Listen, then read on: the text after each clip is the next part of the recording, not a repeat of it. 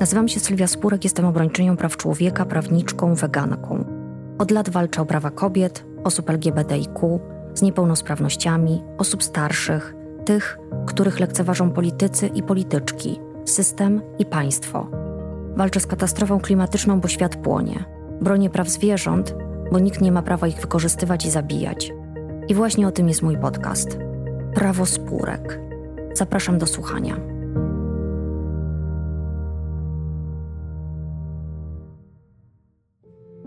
Sześć lat po podpisaniu konwencji stambulskiej w 2017 roku Unia Europejska wreszcie ratyfikowała tę międzynarodową umowę w czerwcu 2023. To ogromny sukces wszystkich zaangażowanych w działania na rzecz ratyfikacji osób, posłów i posłanek do Parlamentu Europejskiego, polityczek, polityków potępiających brak zdecydowanych działań w tym kierunku, organizacji pozarządowych, alarmujących o skali przemocy wobec kobiet, ekspertek i ekspertów, przypominających o ważności dokumentu i jego kompleksowości, osób interesujących się konwencją i rozmawiających o dokumencie ze swoimi przyjaciółmi i rodziną, osób, które wspierały wszystkie obywatelskie inicjatywy w tej sprawie. Ratyfikację uważam także za swój osobisty sukces. Od chwili, w której zdecydowałam się wejść do polityki i kandydować w wyborach do Parlamentu Europejskiego w 2019 roku, ratyfikację konwencji stambulskiej postawiłam sobie za polityczny cel.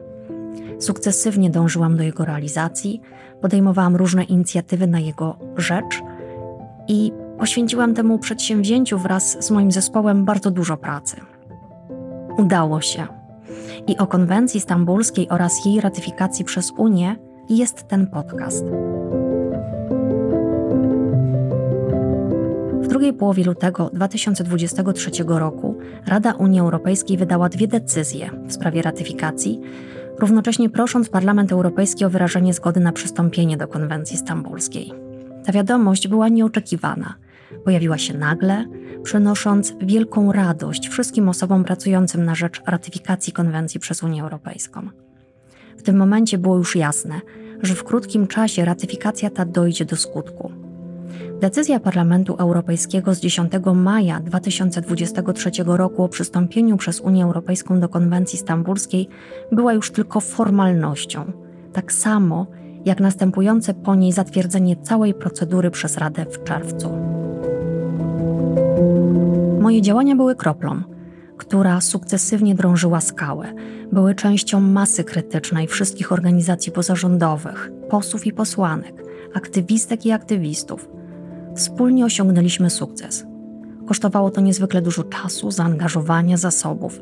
To także sukces prezydencji szwedzkiej w Radzie Unii Europejskiej, która rozpoczęła się 1 stycznia 2023 roku i zakończyła z końcem czerwca.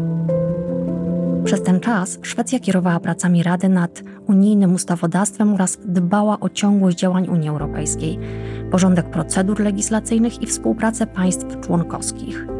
To właśnie prezydencja szwedzka przyspieszyła proces ratyfikacji, który przez ostatnie lata pozostawał zamrożony w związku z niechęcią niektórych państw członkowskich do jego finalizacji i, powiedzmy wprost, również z powodu bierności Komisji Europejskiej. Nie stało się to za prezydencji słoweńskiej, czeskiej ani francuskiej. To dokonanie Szwecji. Nic dziwnego, Szwecja jest przecież od lat symbolem równości, walki o równe traktowanie, krajem, w którym równość jest fundamentem państwa. Polityka równouprawnienia płci jest mocno zakorzeniona w prawach człowieka, a przykładowo równość małżeńską uznano już w 2009 roku. Przez sześć lat byliśmy w maraźmie. Szwecja nas z niego wyciągnęła. Warto o tym pamiętać, bo to część naszej herstorii. Czemu tak bardzo potrzebujemy konwencji stambulskiej? Bo to najbardziej kompleksowy dokument tworzący ogólne ramy prawne w celu zapewnienia ochrony kobiet i dziewcząt przed wszelkimi formami przemocy oraz zapobiegania, ścigania i eliminowania przemocy wobec nich, w tym przemocy domowej. Dotyczy szerokiej gamy działań, począwszy od gromadzenia danych i podnoszenia świadomości, aż po środki prawne dotyczące kryminalizacji różnych form przemocy wobec kobiet. Obejmuje działania mające na celu ochronę ofiar przemocy i ich wsparcie, a także porusza kwestie przemocy uwarunkowanej płcią w kontekście azylu i migracji. Konwencja zapewnia również specjalny mechanizm monitorowania w celu zapewnienia skutecznego wdrożenia jej postanowień przez państwa. Wszystko to składa się na spójny i kompleksowy system przeciwdziałania i zwalczania przemocy ze względu na płeć. Mówiąc jeszcze prościej, konwencja jest jedną z umów międzynarodowych, które państwa członkowskie Rady Europy oraz Unia powinny ratyfikować. Ale ratyfikacja to pierwszy krok. To deklaracja, że standardy określone w konwencji będziemy wdrażać. Konwencja jest dokumentem uniwersalnym, nieprzystosowanym do konkretnych porządków prawnych obowiązujących w tak różnych przecież krajach Rady Europy. Wymaga to od Polski i innych państw przełożenia jej postanowień na przepisy krajowe.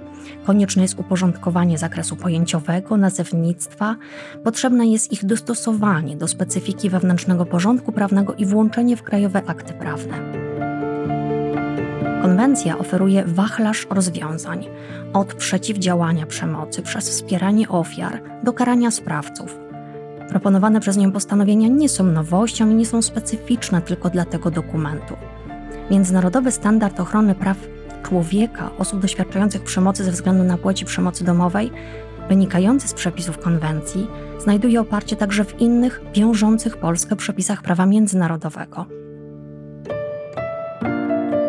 Przedstawiłam je w liście do premiera Morawieckiego, przeciwnika konwencji, który postanowił w 2020 roku skierować do Trybunału Konstytucyjnego wniosek o zbadanie zgodności z konstytucją postanowień konwencji.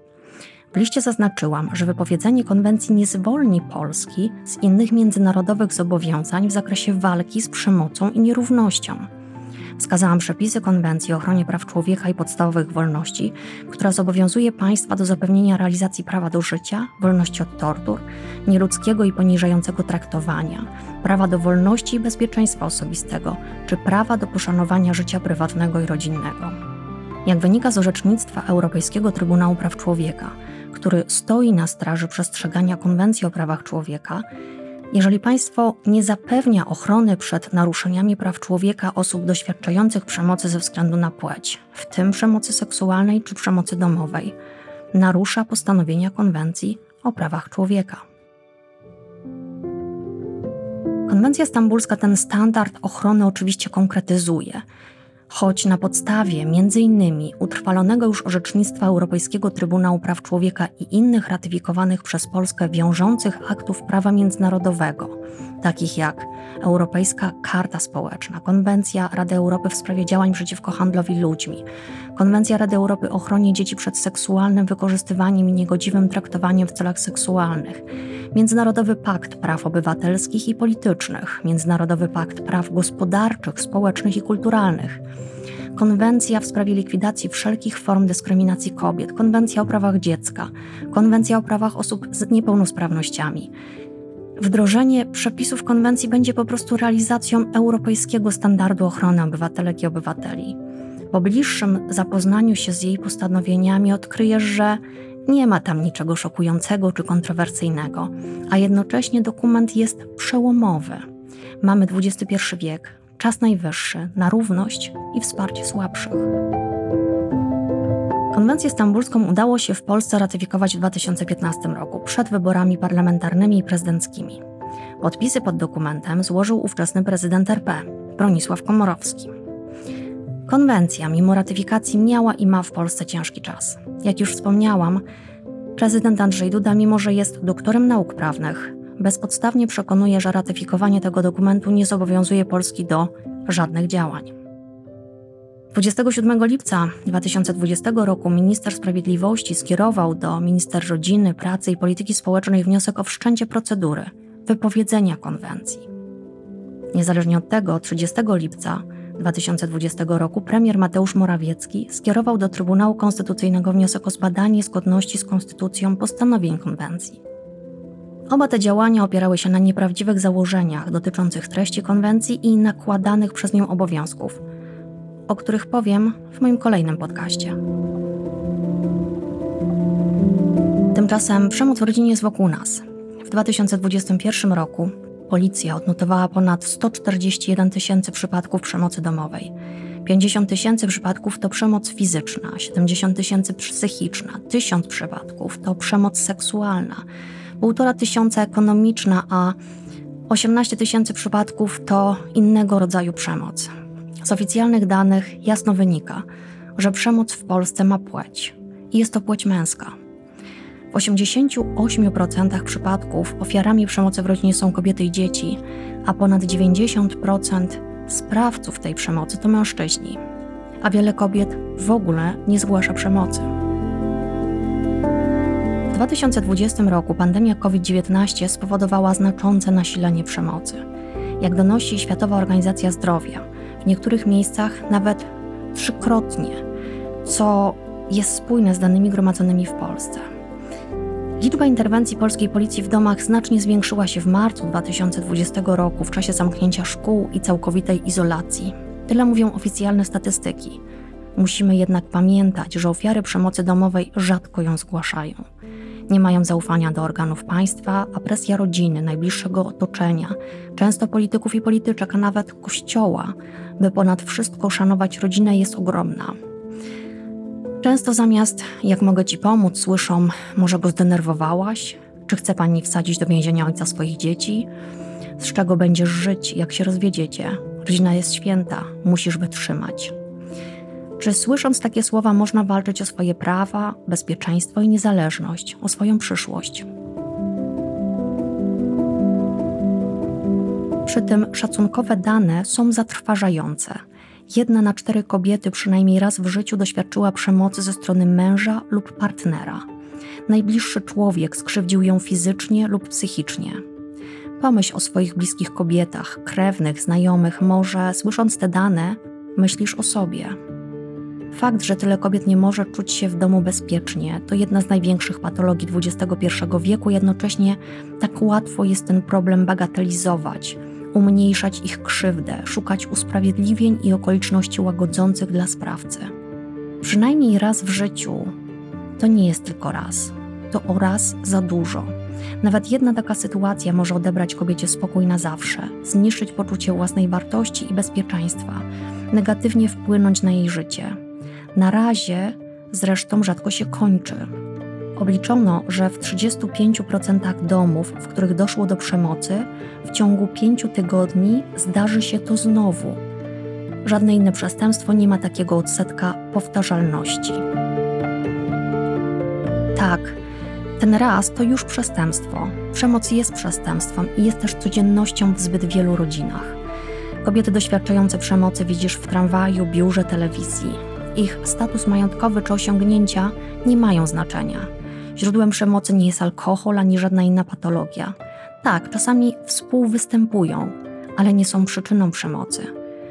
Przemoc wynika po prostu z czyjegoś przekonania, że ma władzę i kontrolę nad innymi członkami rodziny oraz może ją egzekwować, także w sposób przemocowy. Tylko tyle i aż tyle.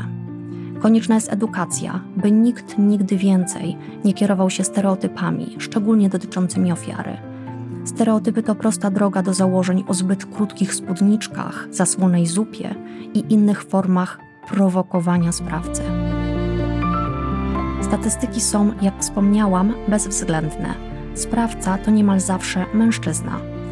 Ofiarami są kobiety, dzieci, starsi i mniej sprawni członkowie rodziny, zwierzęta domowe. Nie zawsze widoczne są siniaki i nie zawsze słychać awantury, a nawet jeśli je słychać, Zamknięte drzwi powstrzymują przed zadawaniem pytań. Myślimy o tym, konflikt domowy to prywatna sprawa. W efekcie wzrasta bezkarność i poczucie mocy sprawcy, rośnie ból i strach jego ofiar oraz rachunek, który jako społeczeństwo musimy za to płacić. A to nie jest żaden konflikt, tutaj nie mamy do czynienia z równowagą sił. Z jednej strony jest sprawca przemocy, z drugiej ofiara. Przemoc nie jest sprawą prywatną. Z przemocowych domów i obojętnego otoczenia wywodzą się kolejne pokolenia mężczyzn krzywdzących kobiety. Jak wynika ze zrealizowanej na zlecenie Ministerstwa Rodziny, Pracy i Polityki Społecznej ogólnopolskiej diagnozy zjawiska przemocy w rodzinie, tym, co łączy osoby stosujące przemoc w rodzinie, są przede wszystkim wspólne doświadczenia oraz środowisko, w którym się wychowywali i żyją. Są to w większości osoby, które same doświadczały przemocy oraz te, w otoczeniu których przemoc jest codziennością. Przemoc jest zamachem na fundamentalne prawa człowieka, bezpieczeństwo, godność, ochronę zdrowia i życia. Ich łamanie tworzy problemy społeczne, powoduje wzrost wydatków publicznych, kosztów opieki społecznej ochrony zdrowia, kosztów sądowych związanych z działaniami policji i prokuratury. Straty ponosi biznes, bo krzywdzone kobiety to przecież też pracowniczki, których problemy rzutują na jakość ich pracy, rozwój firm, a nawet całej gospodarki. Straty, jakie ponoszą państwa Unii Europejskiej w wyniku przemocy domowej, to nawet 1% PKB tych krajów. Zachęcam do przeczytania najnowszego wydania naszej konwencji, w którym, tak jak w przypadku pierwszej edycji, znalazła się treść konwencji i przetłumaczone na język polski memorandum wyjaśniające do dokumentu. A w pierwszym rozdziale opowiadam o polskiej herstorii walki z przemocą wobec kobiet i przemocą domową. Do nowego wydania książki dołączyłam także m.in. moje ostatnie wystąpienia do przewodniczącej Komisji Europejskiej, list do ministra sprawiedliwości i minister polityki społecznej i rodziny o powiązaniu przemocy wobec zwierząt z przemocą w rodzinie, a także unijne dokumenty ratyfikacyjne. Najnowsze wydanie naszej konwencji dostępne jest na mojej stronie sylwiaspurek.pl. A jeśli chcecie otrzymać papierowe wydanie, piszcie do mnie.